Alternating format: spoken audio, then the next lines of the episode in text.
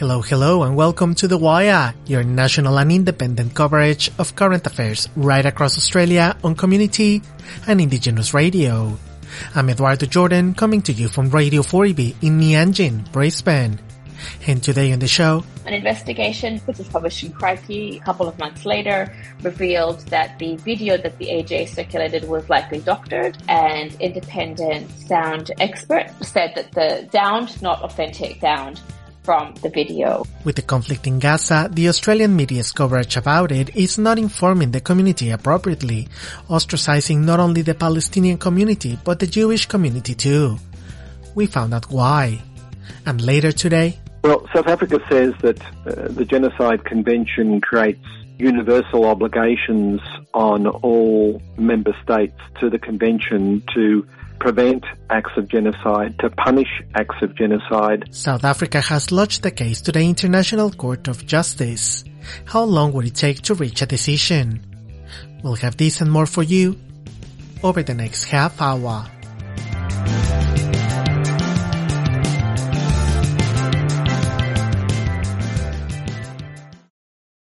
Thanks for being with us today. We're on air across Australia thanks to the Community Radio Network and the support from the Community Broadcasting Foundation. First up today, a new research by the Australia Institute found out Australia could benefit from imposing a tax on plastic packaging.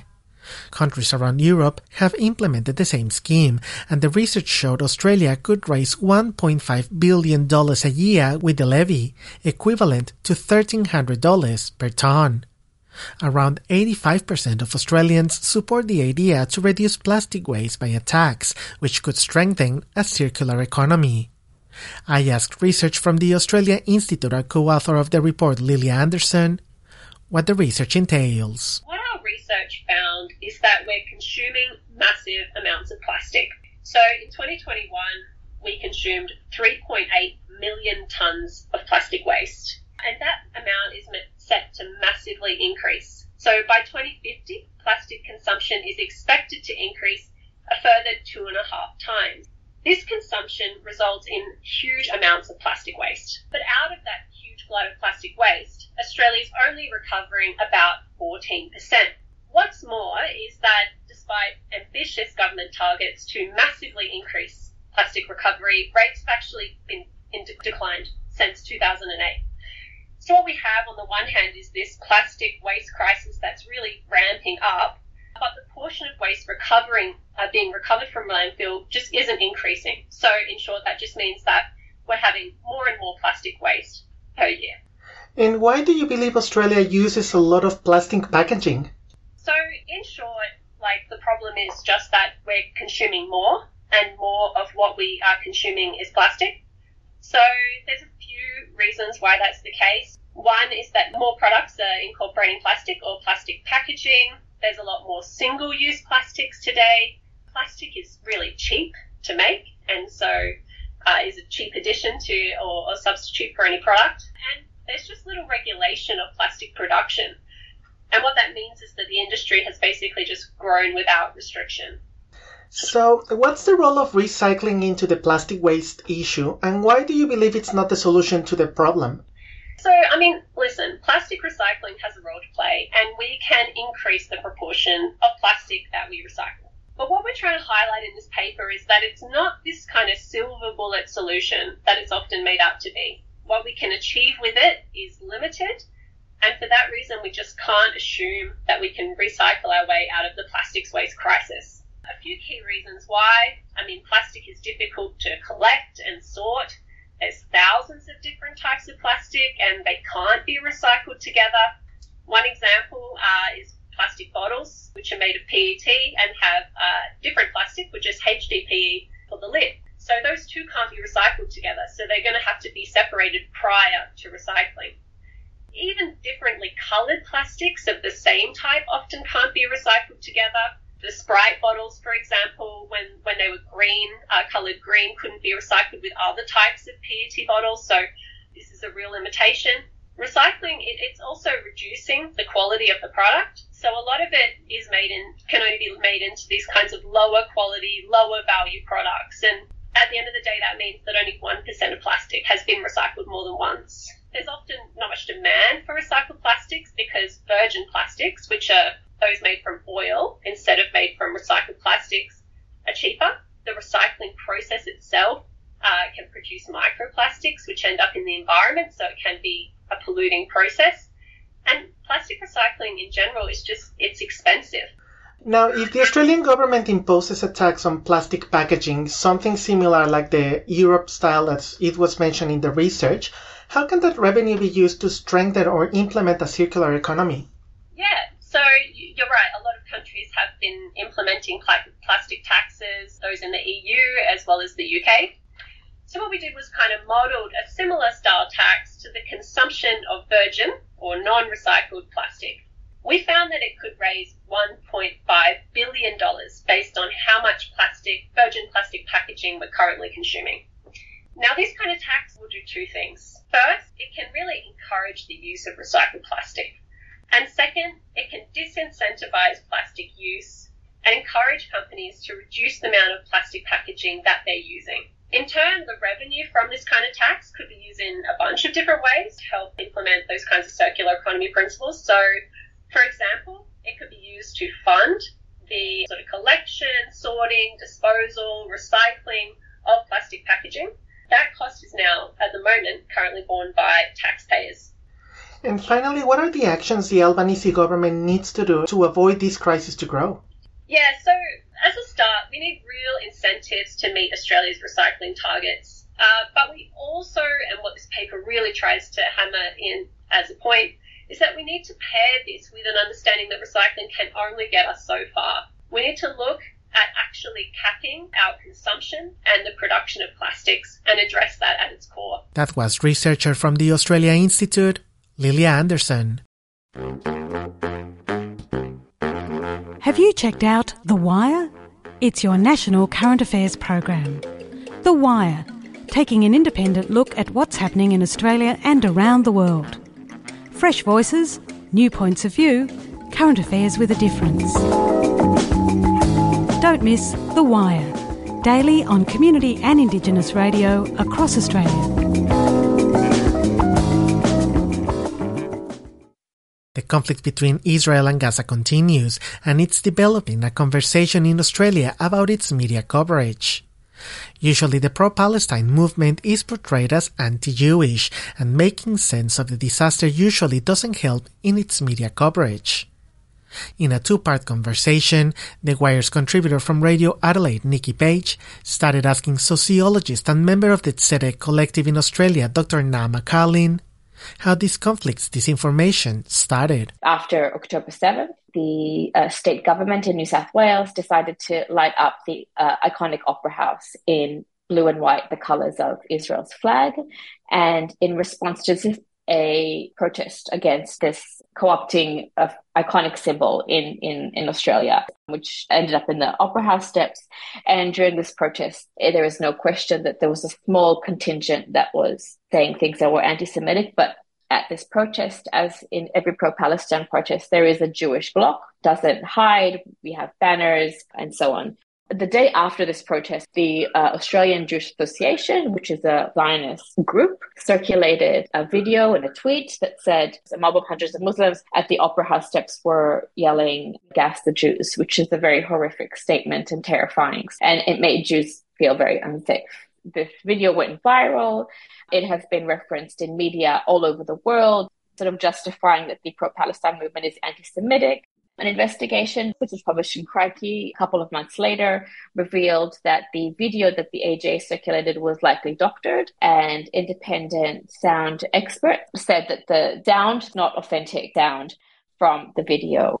Now, this isn't to say that there wasn't anything anti Semitic chanted. It's highly possible that there is. No one is contesting that, but the substance of the chant was what's under debate. Some writers also in Crikey argue that it doesn't matter what is said, whether it's where's the Jews or gas the Jews, it's all the same. But I actually think that there's a difference, especially considering the fact that gas the Jews is an incitement to violence. It's an evocation of a form of murder from the Holocaust. It is a very violent chant, and it also made Jews feel very unsafe and isolated. So in circulating this unverified video, you know, the AJ didn't respond to the journalist. So all these questions are still around on where they got the video.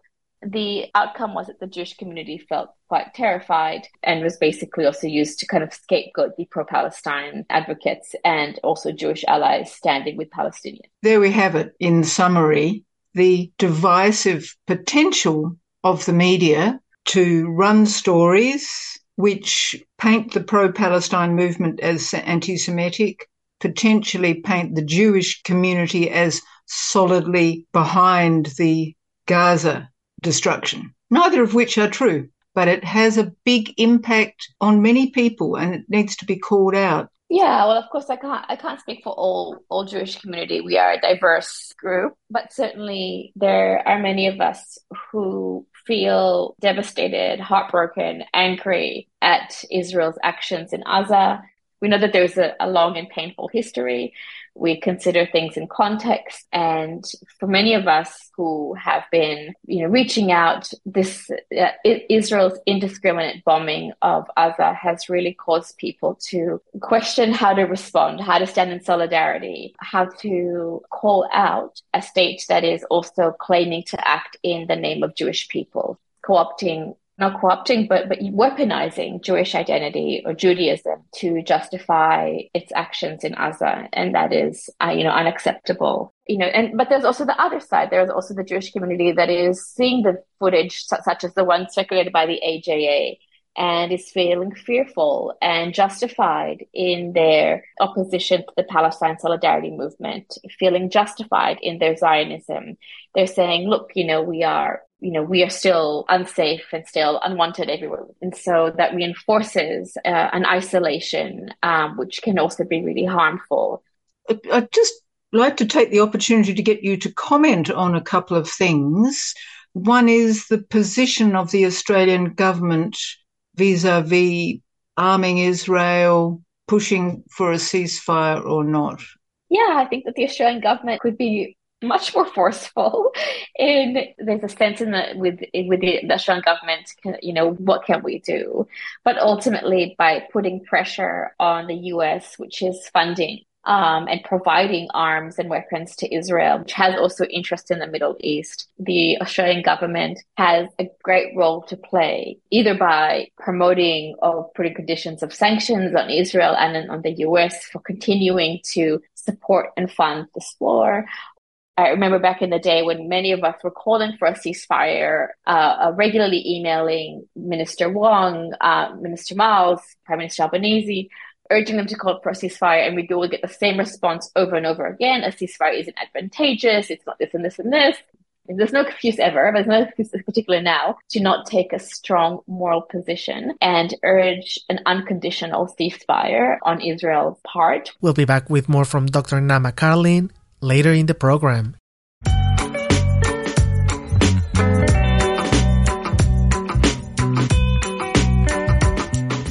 You're listening to The Wire, independent current affairs on community and indigenous radio. I'm Eduardo Jordan in Brisbane. A big hello to our friends in Alice Springs on 8CCC 102.1 FM, to our listeners in Canberra on 2XX FM, and to the other side of the country to Radio Goolarri in Broome Western Australia.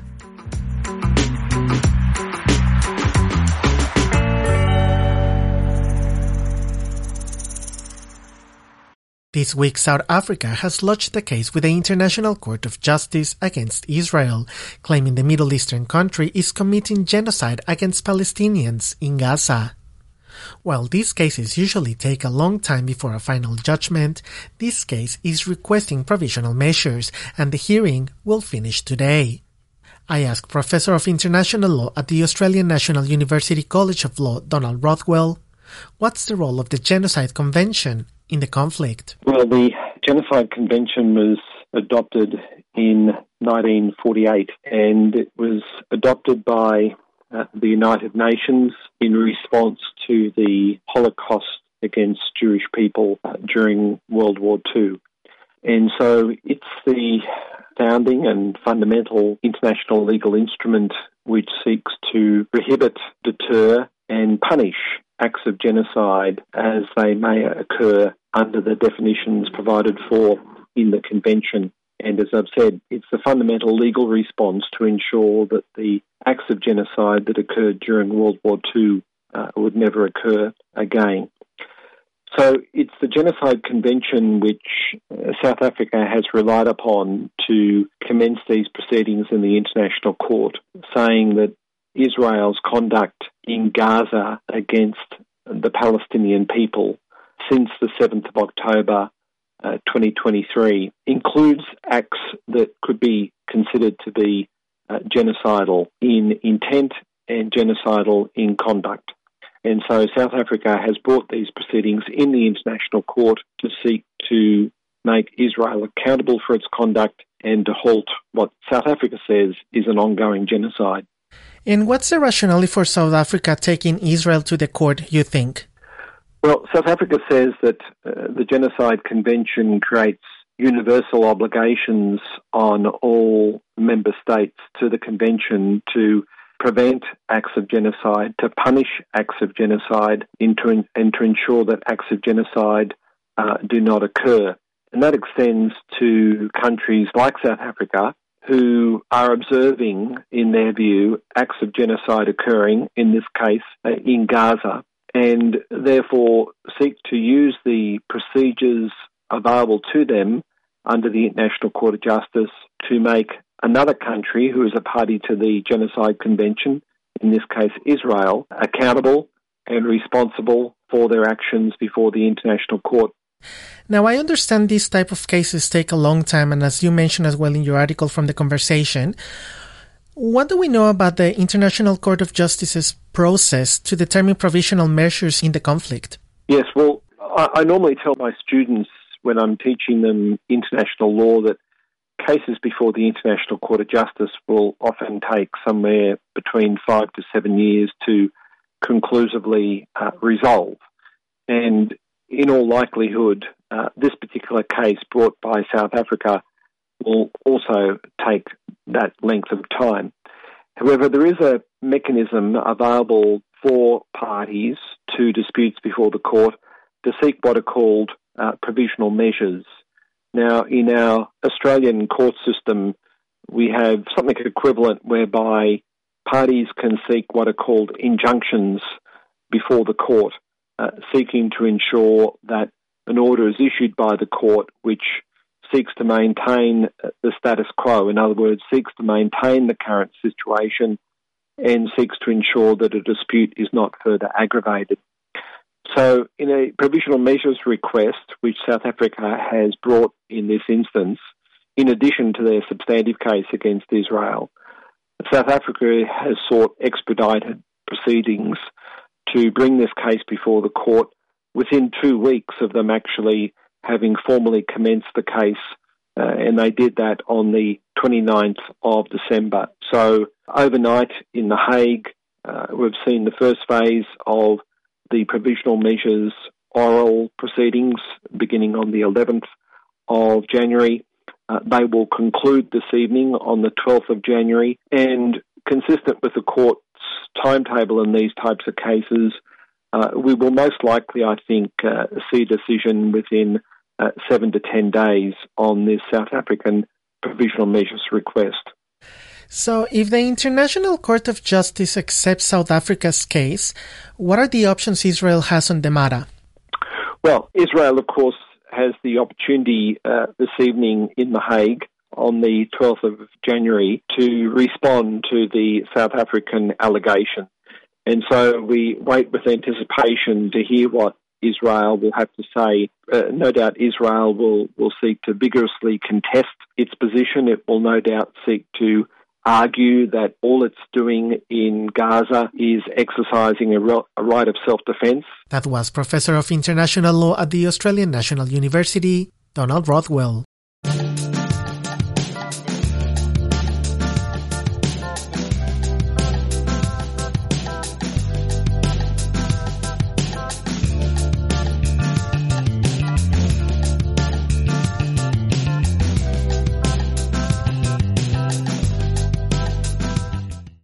Earlier on the program, Radio Adelaide's Nikki Page interviewed Dr. Naama Karlin about the disinformation the commercial media has portrayed around the conflict in the Middle East.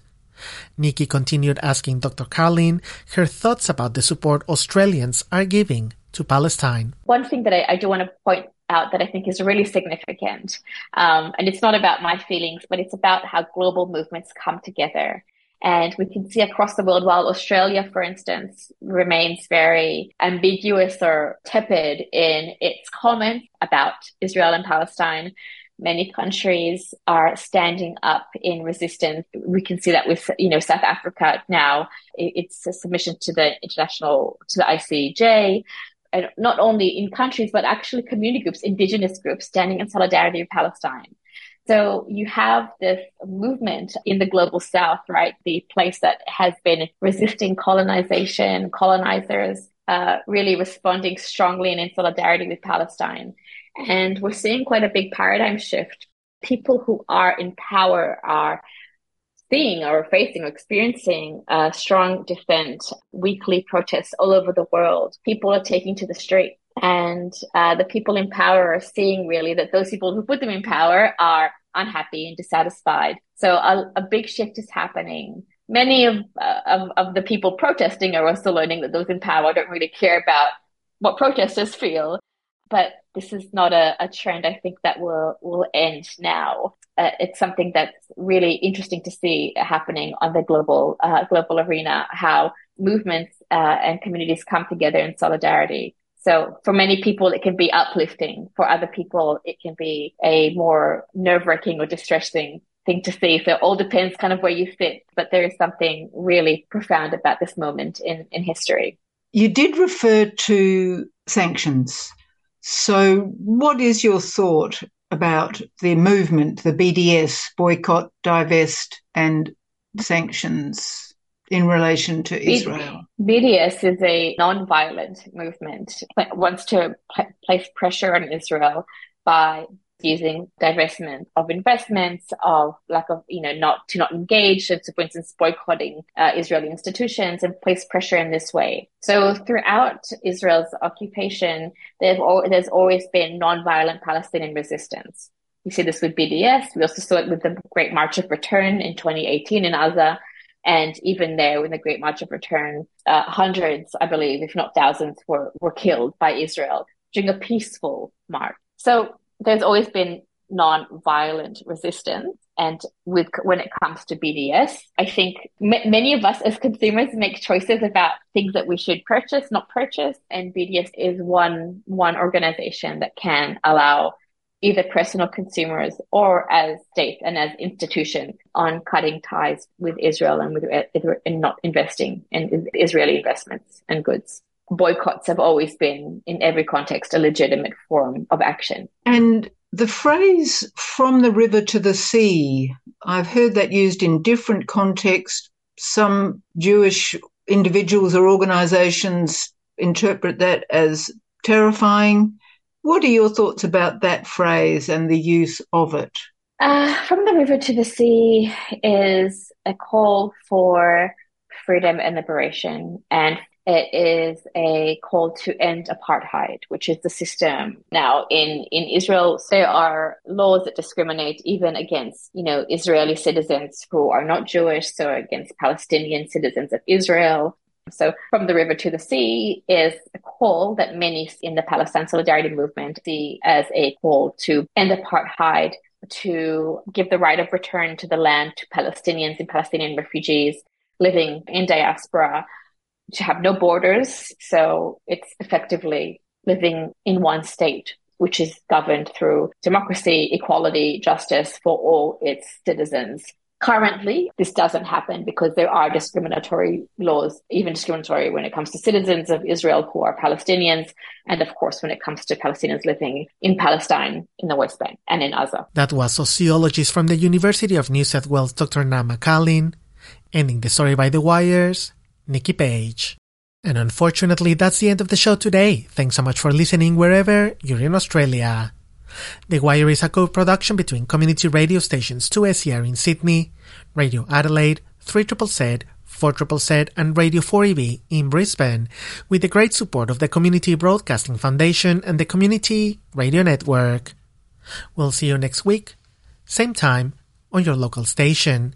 And if you would like to listen to any of our stories again, you can go to our website at thewire.org.au. The Wire acknowledges the traditional custodians of the Turrbal and Jagera countries where this program has been produced, and we pay our respects to Aboriginal elders past, present, and emerging. Today, The Wire came to you from Radio 4EB in Meanjin, Brisbane. I'm Eduardo Jordan. Thanks so much for your company, and we'll see you next time on The Wire.